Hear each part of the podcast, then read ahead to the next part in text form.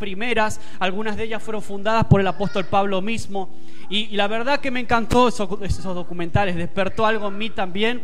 Y me quedo con una, con una frase, un versículo más bien del apóstol Pablo a los filipenses, eh, que está en el capítulo 1 y el versículo 6. Y es un poco la base de lo que quería compartirte hoy en esta mañana. Filipenses capítulo 1 y versículo 6. Dice la versión Reina Valera, estado persuadido de esto, que el que comenzó en vosotros la buena obra, la perfeccionará hasta el día de Jesucristo. Yo sé que todo siempre tú lo haces bien. Es esto, exactamente esto. Estaba convencido Pablo de esto, de que el que comenzó en vosotros, en ti y en mí, la buena obra, la va a perfeccionar, porque estamos en proceso. Y de eso quería hablarte hoy en esta mañana, de los procesos de Dios sobre nuestras vidas. ¿Por qué? Porque la vida consiste en procesos. Hay procesos en todos lados. A veces ni nos damos cuenta, ni nos percatamos de ello. No paramos a verlo. Pero hay procesos de diferentes cosas alrededor de nuestra vida. Por ejemplo, eh, la comida misma, usando el ejemplo de la comida. Para comerte una verdura, primero tendrás que cocerla. Entonces pasa por un proceso de cocción. Yo qué sé, si quieres hacer un mueble, ¿qué tienes que hacer? Comprar los tableros, la madera. Roberto te hace una buena cocina, pero te puede hacer una muy buena cocina, o Manuel diseña muy buenas cocinas también y, y cosas de esas, pero la madera pasa por un proceso hasta llegar al producto final, que es esa cocina bonita de las que Manuel a veces diseña. Vale, entonces vemos procesos en todos. Cuando se te avería el coche, cuando se te rompe algo en la casa, pasa por un tratamiento especial para poder arreglarlo, un proceso también. Hay procesos en todos lados. Ahora, todos los procesos para desarrollarse y para llevarse a cabo necesitan tiempo, necesitan un tiempo de espera, una paciencia también de nuestra parte. Y eso es difícil, ¿o no? En el tiempo en que vivimos que en cuanto se nos va el wifi o nos va el internet lento, ya nos desesperamos, entramos en una ansiedad un poco extraña, ¿eh? cuando vemos que la ruedita va vuelta, va vuelta y, no, y parece que no pasa nada, cuando queremos la comida rápida, no, somos capaces de esperar los procesos y vamos al McDonald's porque me sirve más rápido. Bueno, ahí también en McDonald's o Burger King tienen su proceso para hacer la comida. La comida no es muy saludable que digamos, pero bueno, al fin y al cabo, pues te comes una hamburguesa. Tiene un proceso más rápido, pero lo tiene también. Ahora, ¿por qué te hablo de esto? Porque las personas también atravesamos procesos en nuestras vidas. Las personas también pasamos por procesos por tiempos, por etapas en nuestra vida, a veces duras, a veces complicadas. Un enfermo, por ejemplo, te diagnostica una enfermedad y ¿qué pasa? Tienes que ir al hospital, seguir un tratamiento, un proceso también. ¿Para qué? Para que puedas sanarte o no. ¿Vale? Un niño, por ejemplo, un niño tiene un proceso de madurez también. Yo no le puedo decir a Ariadna, mira Ari, hoy te vas a hacer cargo de Sofía, te vas a hacer cargo de la casa, vas a llevar a Sofía no sé dónde y te vas a ocupar tú de todos. Ariadna es una niña, no puede todavía hacer todo eso. ¿Por qué? Porque no ha madurado ni físicamente ni emocionalmente, no ha madurado, requiere un proceso, un tiempo. Nosotros requerimos también de procesos de tiempo. Madurar emocionalmente también es un proceso largo, en algunos de nosotros demasiado largo, en algunos más que en otros. Y sabes que el hecho de procesar el dolor es una de las cosas más difíciles para un ser humano, para una persona. Por eso algunos huyen de los procesos porque no quieren sufrir. No se ven preparados para afrontar un proceso duro en sus vidas.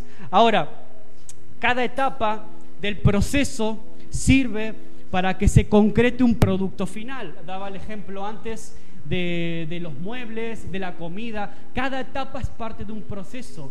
Y para que ese producto final sea bueno, sea de calidad, las etapas del proceso no se pueden saltar, no se pueden acelerar. ¿Vale? ¿Alguien me sigue? A lo mejor estoy hablando un poco raro, un poco extraño hoy. Es indispensable cada etapa del proceso, tanto las cosas como las personas en nuestras vidas. Y yo quiero darte una, una buena noticia hoy, que tiene que ver con lo que cantábamos ahora hace un ratito. Quiero decirte hoy que no somos productos terminados. no somos productos terminados. Estamos todavía en proceso de perfeccionamiento, como dice Pablo. Así que dile al que tienes al lado, estás en proceso, amigo. Todavía te falta, estás muy verde. Estás en proceso. Somos materia prima. Somos materia prima en las manos de Dios. Y estamos metidos en un proceso que nos lleva al Señor, cuyo propósito es sacarnos un producto final. ¿Te acuerdas la última prédica que te compartí yo desde aquí? ¿De qué iba? De, uvas, las uvas malas. Sí, bien, ese era un poco el tema, ¿no? Mantenerse en la vid, yo le había dado ese título. Mantenerse en la vid quiere decir que cuando estamos en la vid, que es Cristo, cuando estamos agarrados a Él, que por consecuencia, ¿qué producimos? buenos frutos. En ese caso, uvas. En esa alegoría se producen uvas. Yo hablaba de uvas jugosas, bonitas, gorditas, ¿no? Hablaba de eso. Y decía algo más, que nosotros no nos esforzamos por dar fruto, no tenemos que esforzarnos en dar buenos frutos, sino que lo que nos somos llamados a esforzarnos en mantenernos a la vid, porque si yo me mantengo agarrado a la vid, que es Cristo, es su iglesia, si yo me mantengo agarrado, voy a dar buenos frutos de manera natural, no voy a tener que esforzarme, va a salir de forma natural en mí, va a empezar a brotar el carácter de Cristo en mí, de eso se trata. Y un poco va por ahí también el mensaje de hoy. Somos productos en formación, somos, estamos en proceso de formación, ¿vale? Entonces, cada uno pasamos procesos. Y mira, te digo algo, nadie puede decir, mira, que yo es que ya tengo 70 años, ya tengo 80, ya tengo 90, ya está, Dios ya no trabaja conmigo. Yo ya tengo la vida solucionada, ya hice todo lo que tenía que hacer, ya está, Dios ya terminó conmigo. Pues error, error, todavía Dios está trabajando contigo. ¿Por qué? Porque como dice Pablo, tu vida se va perfeccionando en las manos de Dios hasta el día que Cristo venga. Así que todavía te queda un poco de tiempo. No sabemos cuánto, pero todavía te queda mucho por perfeccionar, mucho por crecer, mucho por madurar. Amén. Así que que nadie me ponga esa excusa de que, mira, no, es que yo ya soy demasiado mayor o, o Dios ya no puede hacer nada conmigo. Yo soy así. A veces te cuentas con incluso creyentes que te hablan de esa forma. Es que yo soy así. No, tú no eres así. Tú estás en perfeccionamiento. Esas son excusas para no cambiar. ¿O no? Pero al final quien hace la obra realmente es Dios en ti y en mí. Y de eso va el mensaje de Dios. Somos un producto que estamos siendo perfeccionados con un propósito final. Quiero darte una buena noticia. Dios no deja a nadie a medias.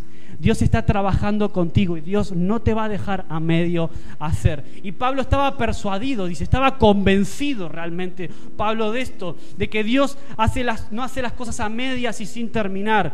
Él no es como nosotros que empezamos una dieta y la dejamos ahí porque ya no aguantamos. Él no es como nosotros que algunos empezamos una relación y la dejamos. Él no es como nosotros que empezamos a ir al gimnasio y, se pone pesada la cosa y lo dejamos ahí.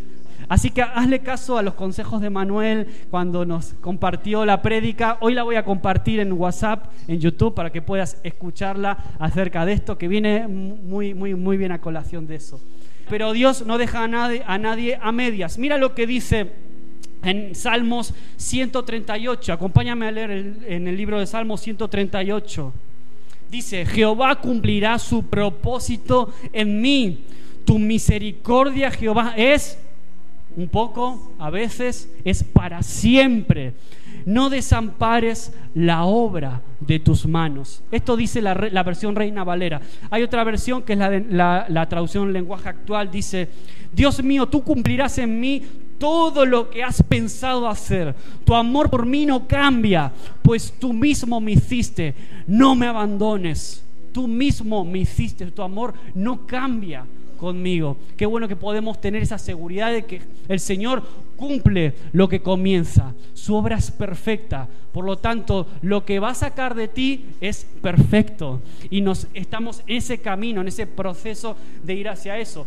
A veces los procesos son duros, son difíciles, tenemos que atravesar cosas en las que en un principio a veces preferimos huir, pero más adelante vamos a ver cómo los procesos que nosotros vivimos son para perfeccionarnos y para que podamos tener un un producto final, que es el carácter de Cristo en ti y en mí. Amén.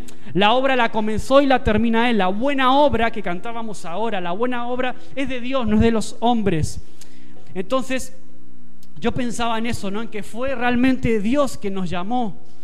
No fuimos nosotros. A veces usamos expresiones y a veces los que predicamos cometemos algunas, bueno, yo a lo mejor incluso alguna vez usé esta expresión de eh, deja a Cristo entrar en tu vida, ¿no? Como si yo le hiciera un favor a, Jesús de entrar en mi vida. Mira, te voy a añadir como una parte más de, de la decoración en mi vida y te voy a tener ahí soy del Barça, pero también soy de Cristo, ¿no? Y pensamos que funciona así la cosa y cometemos ese error cuando es, no, es, eres tú quien me llamó y yo decidí seguirte, pero el llamamiento viene de ti. Yo no te dejo entrar en mi vida, yo decido seguirte y es muy diferente, ten cuidado con eso. A veces cuando usamos ciertas frases que no lo hacemos con malas intenciones, seguramente, pero cuando hilamos un poquito fino, pues hay que tener un poquito de cuidado con eso, ¿no? Yo decido seguir a Cristo porque Él me llamó y tú eres producto del llamamiento de Dios. Venimos hablando todo el verano prácticamente del llamado de Dios, de diferentes maneras, el llamado de Dios para tu vida. Lo fuimos eh, explicando y lo fuimos, eh, fuimos considerando de diferentes facetas del llamamiento de Dios. Ahora, debemos estar convencidos del obrar de Dios en nuestras propias vidas. Tienes que convencerte primero de eso. Tienes que convencerte y creer en eso. Pablo estaba convencido, estaba persuadido de eso. Eh, Dios está trabajando en mi vida, está trabajando en la tuya también y quiere perfeccionarte. Y te digo esto porque a veces podemos cometer el error de menospreciar el trabajo de Dios en mí, la obra de Dios en mí e incluso en otras personas. A veces es más fácil menospreciarla en otras personas que en uno mismo, la verdad. Y podemos cometer ese error de menospreciar lo que Dios está haciendo en mi vida ¿De qué manera? Pues hablando de forma negativa acerca de, mi propia madurez. No, es que, es que me falta mucho, es que soy muy carnal. Y empiezo a hablar de forma negativa. Peor aún cuando lo hacemos de otras personas. Empezamos a hablar de manera negativa de otros creyentes, otros hermanitos que están quizás dando sus primeros pasos en la fe, están creciendo, tropiezan, cometen errores y empezamos a juzgar y empezamos a hablar de una manera negativa acerca del proceso de Dios con las personas, que en ocasiones es diferente. A veces menospreciamos la obra de Cristo también desanimando a otros creyentes, podemos caer en ese error tremendo o mostrando una actitud de burla, como decía antes, o de falta de respeto incluso. Qué triste ver cuando podemos, a veces lo hacemos sin demasiada mala intención, sin darnos cuenta, pero podemos también caer en esto, en menospreciar el obrar de Dios, los procesos de Dios para las personas. Dios está obrando en tu vida. Si Él no lo está haciendo, es que quizás tú no le estás dejando hacerlo. Él está trabajando en ti. Él puede obrar, Él quiere obrar en ti. Y si no lo haces porque quizás tú no lo estás dejando hacerlo. Vamos a, leer otro versículo en Primera de Juan, capítulo 3, versículo 2. Habla acerca de que la obra de Cristo va a ser completa el día en que venga Jesús por segunda vez. Ese va a ser el tope, ese va a ser el, el día te digo algo, la forma en la que Jesús va a venir por segunda vez no tiene nada que ver a la forma en la que Jesús vino hace un poquito más de dos mil años. Vamos a poder ver a Jesucristo tal cual Él es hoy con su cuerpo glorificado. Y de eso de algo de eso habla este versículo de Primera de Juan 3:2. Dice, "Amados, ahora somos hijos de Dios y aún no se ha manifestado lo que hemos de ser." Pero sabemos que cuando Él, Jesús, se manifieste, seremos semejantes a Él, porque le veremos tal como Él es. La, versión en lenguaje actual dice, queridos hermanos, nosotros ya somos hijos de Dios y aunque todavía no sabemos cómo seremos en el futuro, sí sabemos que cuando Jesucristo aparezca otra vez, nos pareceremos a Él porque lo veremos como Él es en realidad. Qué bueno poder tener esa promesa. No sé cómo va a ser mi cuerpo glorificado, espero que con menos barriga. No sé si alguna vez, no sé si alguna vez te preguntaste eso. Yo soy muy curioso, a veces me imagino cosas. Pero sin dudas, quitando a la frivolidad, sin duda vamos a tener un cuerpo glorificado como el de Jesucristo y vamos a poder ver a Él tal cual es. Y por eso te digo que la forma de Jesús va a ser muy diferente a la que Él tuvo cuando pisó y caminó como cualquiera de nosotros hace muchos años atrás. Seremos totalmente transformados, pero todavía estamos en proceso. Todavía estamos en proceso. Algunos nos lleva más tiempo que a otros, pero estamos en ese proceso de transformación esperando a ver a Jesús cara a cara. Amén. Esa es mi esperanza. Esa es la esperanza de cada uno de nosotros. Somos hijos de Dios a pesar de todo, a pesar de que no somos un producto terminado, igual somos hijos de Dios y un día seremos semejantes a Él. Me llena de gozo al menos tener esta esperanza. No somos un producto terminado, estamos en proceso de perfeccionar, en proceso de mejora, preparándonos para ese gran día en que podamos ver a Jesús cara a cara. Y quiero en segundo lugar dejarte una de las alegorías, alegorías bíblicas de esta mañana, que es en la forma en la que Dios trata con el hombre, trata con nosotros. Vamos a Jeremías capítulo 18. Vamos a ver cómo se habla aquí de que Dios es representado como un buen alfarero que trabaja con nosotros, que somos barro en sus manos, barro a veces moldeable, a veces no tanto, pero Él intenta trabajar con nosotros. Jeremías 18, 3, 6, del 3 al 6, dice, y descendí a casa del alfarero y he aquí que él trabajaba sobre la rueda. Había una imagen ahí se veía la mano del alfarero trabajando, ahí está. Se ve las manos del alfarero manchadas de barro, trabajando una vasija, moldeándola, dándole forma. Jeremías dice que Dios es así con nosotros. Es como, como, ese, como alfarero que va dándole forma a la vasija que somos, nosotros. Y descendía a la casa del alfarero y he aquí que él trabajaba sobre la rueda, sobre el torno. Y la vasija de barro que él hacía se echó a perder en su mano y volvió e hizo otra vasija. Está hablando del pueblo de Israel, está representando al pueblo de Israel ahí.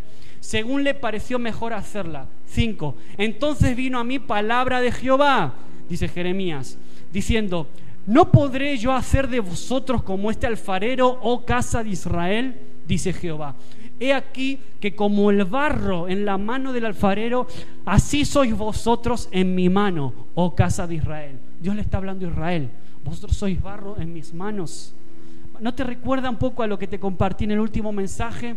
Cuando eh, hay una alegoría muy parecida eh, Dios poniéndose en este caso no en el lugar de un alfarero, sino en el lugar de un plantador, de, alguien que tiene un viñedo y lo cerca y lo cuida. Dice, vosotros Israel sois como esta vid que yo estoy cuidando con celo, la trabajé como a ninguna, me esforcé en cuidaros, en daros lo mejor, en cuidaros al máximo, pero sin embargo me disteis uvas silvestres. Es lo que le reprocha a Dios al pueblo de Israel. Al final tanto hice todo lo que, lo que se podía hacer y sin embargo me disteis uvas silvestres. Pues está diciendo algo parecido aquí Dios.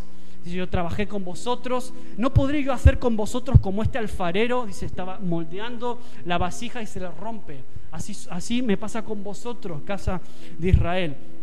Ahora, puedes, en el lugar de Israel te puedes poner tú y yo, podemos ponernos cada uno de nosotros. Somos barro en las manos del alfarero perfecto. Ahora, ¿cómo es el barro en las manos del alfarero? El barro se deja limpiar, se deja limpiar las impurezas. Cuando el barro tiene piedritas, lo que hace el alfarero es quitar las piedritas, las imperfecciones para que eso pueda girar y pueda trabajar bien el molde con sus propias manos. El barro se deja moldear por el alfarero y al final es el alfarero quien hace lo que quiere, no es al revés, no es, eh, no es la vasija la que decide la forma, es el alfarero el que le da la forma a la vasija. ¿Tiene sentido lo que te digo hoy? Es sometido a un horno de alta temperatura, el barro. El proceso, hablando de procesos de cocción del barro, es meterla también luego en un horno de una temperatura muy fuerte. Tiene que pasar el barro por el fuego para que coja dureza. De lo contrario se podría romper muy fácil. Y así dice la Biblia que somos nosotros tenemos que ser probados. En ocasiones somos pasados por procesos duros, somos como pasados por el fuego, incluso el fuego de la prueba, el fuego de los, de los procesos de la vida.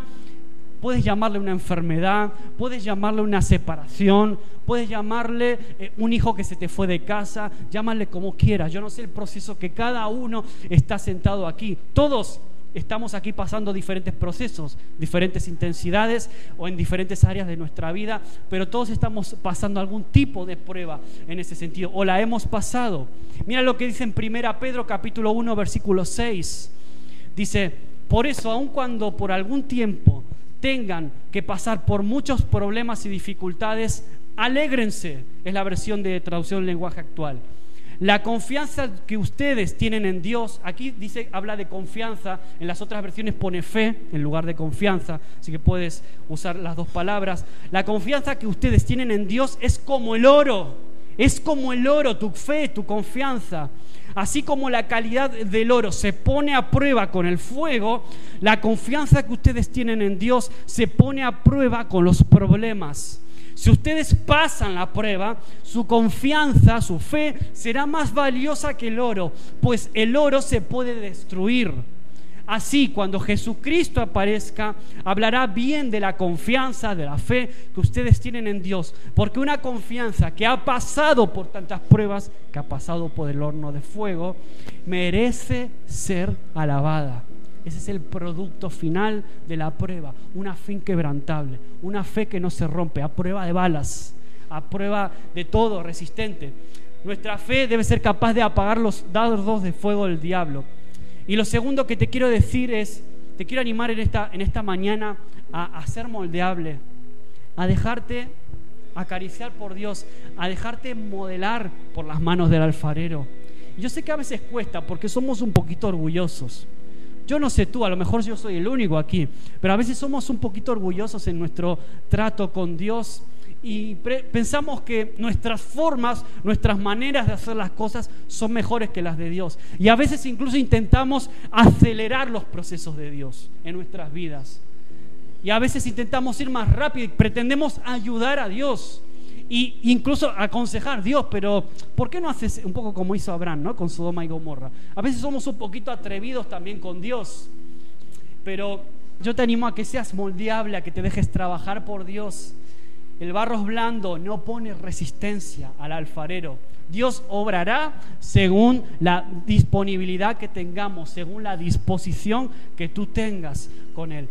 Y cuando nosotros somos como el barro y cuando a veces no nos dejamos moldear, Dios no nos puede dar la forma que Él quiere.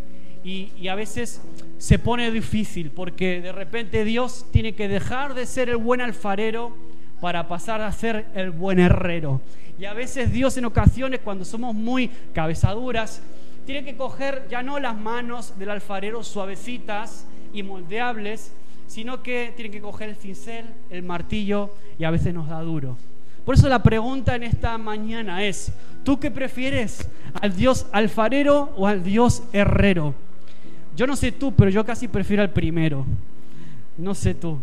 Entonces yo te animo a que, pueda ser moldeable en las manos de Dios, que pueda ser barro, barro moldeable, barro trabajable para Dios. Que no tenga que venir Dios, a veces viene y nos da duro, nos da con el cincel, porque somos cabezones, porque queremos hacer las cosas a nuestra manera, nos resistimos a Dios. El propósito final del alfarero, el propósito final de Dios es que tú y yo nos parezcamos más a Jesús. Ese es el propósito final, que tú te parezcas a Jesús. Y, voy a terminar con una tercera alegoría. Me encanta, me encanta David, me encanta su forma de expresarse, me encanta la forma desinhibida que tiene David de expresar su amor por Dios. De hecho, en alguna ocasión le trajo muchas burlas a su vida, de su propia esposa, y hay otras experiencias me encanta la forma, las expresiones que David usa en, los, en algunos salmos especialmente. En el Salmo 52, yo te animo, si estás tomando nota, apunta el Salmo 52 para leerlo completo en casa.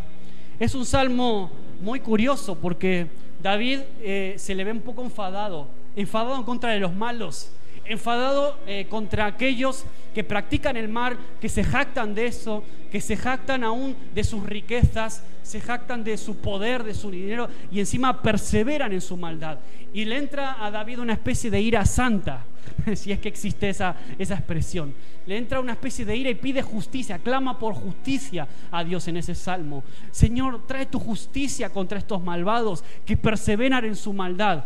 Y de repente llega el versículo 8, que es el que me interesa pararme. Dice, pero yo, mientras esos hacen lo malo y hacen lo que hacen y se jactan de su poder, de su dinero, de su maldad, dice, pero yo estoy como olivo verde en la casa de Dios. Me encanta esta expresión que usa David y la simbología que tiene detrás el tema del olivo, que es tan importante, es un árbol tan importante para el pueblo de Israel a lo largo de su historia. Si vas aquí por Andalucía, por la, provincia de Jaén, me acuerdo cuando pasé por allí, había hectáreas y hectáreas, se te perdía la vista de la cantidad de olivos que hay por ahí abajo. Es tremendo, ¿no? Es tremendo. Y yo quería terminar con esta frase, con esta alegoría en la que David se compara con un olivo plantado en la casa del Señor, pero no cualquier olivo, un olivo verde, un olivo bonito. ¿Por qué? Porque el olivo tiene raíces profundas, raíces profundas que beben de las aguas. Hablaba antes Lenin al principio, las aguas del Espíritu, cuánto necesitamos eh, alimentarnos de esas aguas olivo verde, soy como un olivo verde en la casa de Dios. David declara que su vida le pertenece al Señor y que vive confiado en Él. Mira, no me importa lo que hagan los demás, aunque el mundo se vaya a cuesta abajo, aunque los malvados parece que a veces se salen por la suya, yo sigo, eh, sigo completo en ti, yo sigo estableciendo mi vida en ti como un olivo verde. Esa es la determinación que toma David. El olivo es un árbol tremendamente importante para Israel, un valor simbólico para el pueblo de Dios. En Deuteronomio 28, por ejemplo, se habla de que sin olivos y sin aceite se considera que el pueblo de Dios está en desastre o en maldición. Hay un montón de versículos en la Biblia, en el Antiguo Testamento especialmente, que hacen referencia a este árbol para el pueblo de Dios y lo que simboliza. ¿Su fruto final cuál es? ¿Cuál El fruto de la uva dijimos que era el vino, ¿no? Hablábamos de las uvas la otra vez, pues ahora vamos con las aceitunas y el aceite. El fruto final de la aceituna, algunos se comen la aceituna, está muy buena, pero el fruto final es el aceite. La aceituna, para dar aceite, ¿qué tiene que ser? Tiene que ser prensada, tiene que ser machacada, pasa por un proceso muy duro para la aceituna. Entonces, el, producto final es el aceite. ¿Y sabes qué? sobre todo en la antigüedad, hoy en día el aceite de oliva pues se usa para muchas cosas, especialmente pues te viene a la cabeza la ensaladita, te viene a la cabeza pues para freír algunas cosas. Ahora en la antigüedad el aceite se usaba para muchas otras cosas, se usaba como alimento, pero también como parte de la fabricación del perfume y como parte del bálsamo para sanar heridas. El aceite era utilizado para sanar heridas y también era un ingrediente para las ofrendas de Dios y junto con de la unción, el aceite de la unción que se utilizaba para ungir a los, a los reyes y para algunas ofrendas del templo de, de Israel, se utilizaba el aceite también, por eso tiene un simbolismo tremendo el aceite, incluso no para Israel, para nosotros hoy también. Entonces dice David, yo soy un olivo verde plantado en la casa del Señor. Y en Romanos capítulo 11, no lo vamos a leer, pero puedes apuntarlo, lo lees en casa, se habla de que nosotros éramos como olivos silvestres y por medio de Jesús fuimos injertados en el buen olivo. Es Jesús mismo, es para ser parte de la casa de Dios. Se parece muchísimo a la alegoría de la vid, muchísimo. Somos injertados en el buen olivo, aunque dábamos, dábamos un fruto silvestre, fuimos injertados a través de Jesús en el buen olivo. Somos la iglesia y tú y yo estamos hoy aquí gracias a esto, gracias a, que esto se pudo dar, porque Jesús murió en la cruz para darnos esta, esta bendición.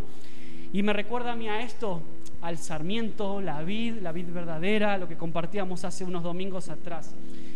El concepto es el mismo, necesito estar agarrado, unido a Jesús, unido a Jesús y beber de sus corrientes de agua de vida, para poder dar fruto, para poder llevar fruto, para producir no solo uvas, sino un buen aceite también, que mi vida pueda producir un, aceite que honre a Dios, que pueda sanar las heridas del alma de otras personas. A veces tus procesos son permitidos por Dios para que tú puedas producir un aceite que sane las heridas de otras personas, heridas del alma, heridas emocionales.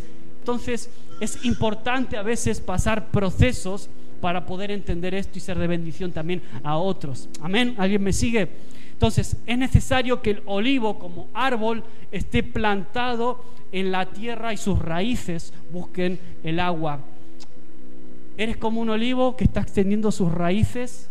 Yo no sé, algunos, los que venimos, y te lo dice un argentino, alguien que nació fuera, Pero yo un día tuve que tomar esa decisión, siendo argentino, no es esta mi, mi, tierra, por así decirlo, pero yo he decidido que esta sea mi tierra. Yo decidí plantarme, digo, voy a echar raíces aquí, voy a echar raíces profundas. Yo quiero ser como un olivo verde también en la casa de Dios, en el lugar donde tú me pusiste. Y aquí hay muchos que venimos de afuera, que tú puedas hoy, en esta mañana, tomar esa decisión. Quiero ser un olivo verde plantado, echando raíces ahí donde Dios me lleva. Y si estoy aquí es porque hay un propósito de Dios para tu vida en esta tierra y yo voy a echar raíces aquí. Amén. Entonces que tú puedas tomar en esta, en esta mañana esta decisión. Ahora, ¿cuál es la gloria del olivo? ¿Cuál es, ¿Para qué sirve el olivo? La gloria del olivo es solamente pues estar plantado en, la, en el plantío del Señor ¿Cuál es la gloria del olivo? En jueces 9.8 dice que la gloria del olivo es producir aceite, no es solamente estar plantado en un lugar, sino producir aceite. Estoy plantado para producir aceite. Como te decía antes, para producir aceite es prensada, es machacada. Así como tú y yo en ocasiones en la vida somos prensados por circunstancias que Dios permite, otras nos las buscamos nosotros, pero algunas Dios las permite para que seamos probados, para que pasemos por ese horno de fuego, para que seamos probados. Es parte de, nuestra, de nuestro perfeccionamiento, es parte de lo que nos toca vivir. Amén. Yo, yo, quiero ir terminando con esto. Le voy a pedir a Manuel que pueda pasar adelante, a, a Tiago también, a Tomás, si, si puedes.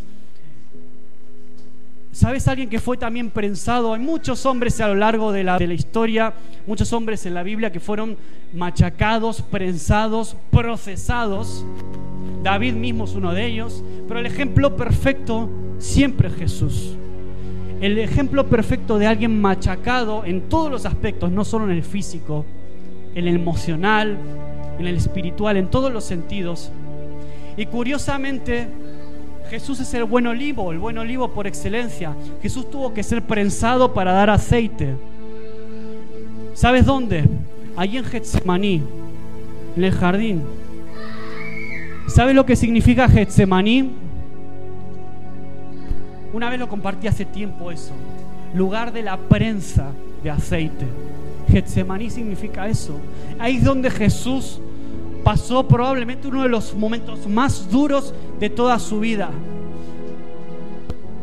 Es una opinión personal, pero a veces pienso que fue más duro aún que ir a la cruz. Ese momento, el momento en el que Jesús estuvo a punto de tirar la toalla, el momento en el que Jesús estuvo a punto de, de, no hacer la voluntad del Padre, sino la suya, que era escapar de ese proceso porque él sabía lo que le venía por delante.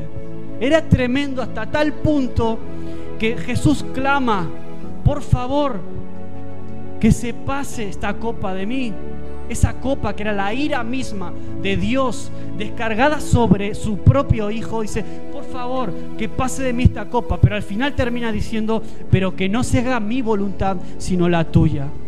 Ese fue el momento en donde el destino de nuestras vidas, el destino de la humanidad estuvo en juego. Ese momento en el que el alma de Jesús estaba siendo prensada hasta el extremo, incluso de llegar a sudar sangre. ¿Te imaginas lo que es eso? ¿Has pasado por procesos en tu vida en los que te has visto que estabas siendo machacado por las circunstancias? ¿Te has sentido alguna vez así en tu vida? ¿Estás pasando a lo mejor hoy por algún tipo de, de proceso en tu vida, un proceso difícil, te sientes prensado por determinadas situaciones, yo te quiero animar a que hoy puedas rendirte a la voluntad de Dios, que puedas decir que se haga tu voluntad y no la mía. Estoy dispuesto a pasar por el proceso, porque yo sé que lo que viene después es perfecto. Yo sé que tu obra es perfecta y lo que tú has empezado en mi vida lo vas a perfeccionar.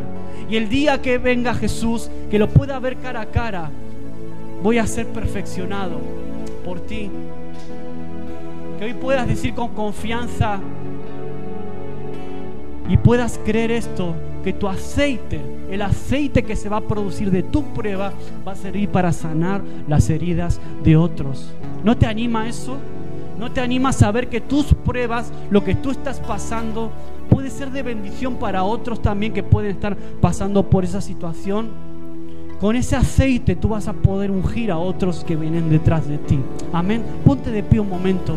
Cierra tus ojos un segundo. Que puedas pensar en esto. No aceleres los procesos de Dios en tu vida. A veces cometemos ese error de pretender acelerar lo que Dios tiene que hacer en ti y en mí.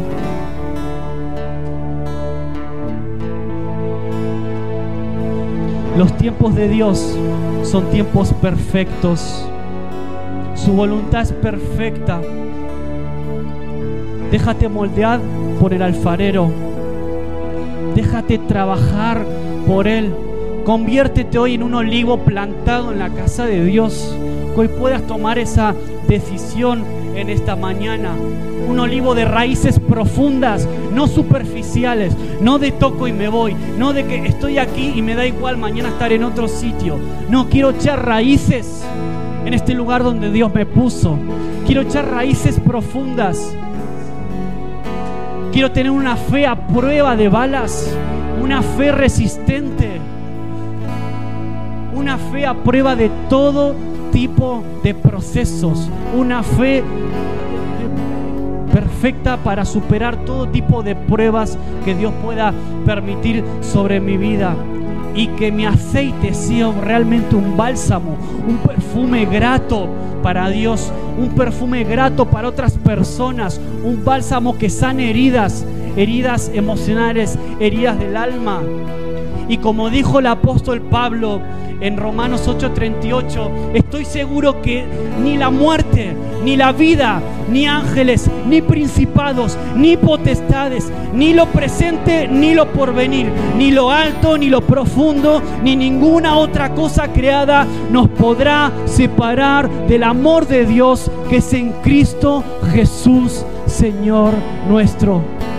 Ni la vida, ni la muerte, ni la enfermedad, ni lo alto ni lo profundo, ninguna cosa creada, nada te puede separar del amor de Dios y de la obra que Dios quiere hacer en ti y en mí. Amén. ¿Tú lo crees? Hoy cierra tus ojos un